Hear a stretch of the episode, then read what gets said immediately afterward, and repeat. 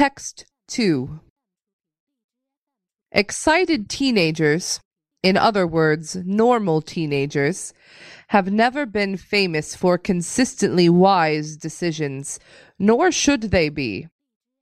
Trial and error is a critical part of growing up. But the emergence and widespread uptake of social media has further complicated the ability of teenagers to put past issues behind them.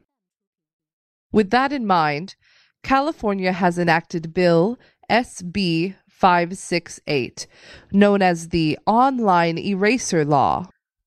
From 2015, it gives residents under 18 a limited right to delete personal information that they, as registered users of sites and networks, posted online or on a mobile app. Critics claim it is a toothless law because it is full of exceptions and its scope too limited to properly protect teenagers, for example, by excluding reposts. What the critics fail to realize is that the modest protection offered by this eraser law is not a defect, it's a feature.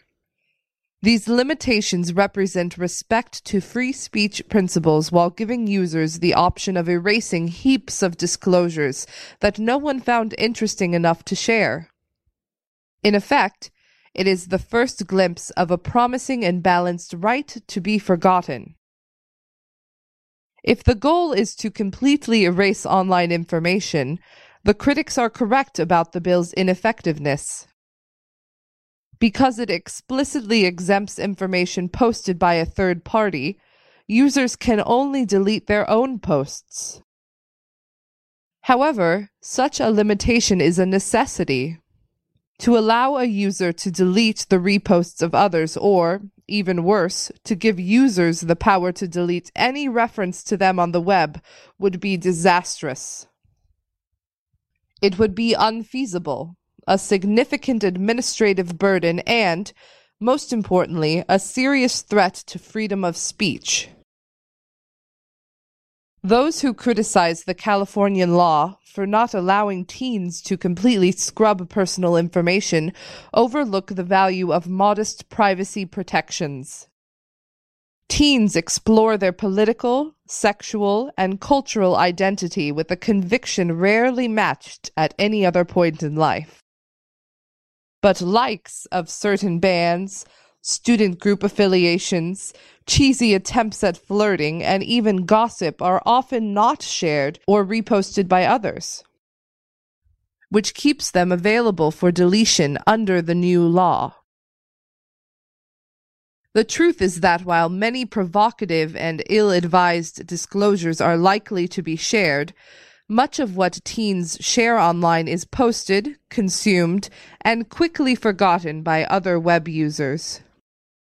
Yes, reposted information might harm teens down the road if it still exists online. But by allowing the user to delete at least one instance of such disclosures, often the most significant instance, from the horse's mouth, as it were, the law still allows users to decrease the likelihood of information being found later and used against them. Embracing such modest protections won't, of course, solve all of the privacy problems inherent in the social web, but a complete right to be forgotten or any other digital privacy panacea has always been an illusion.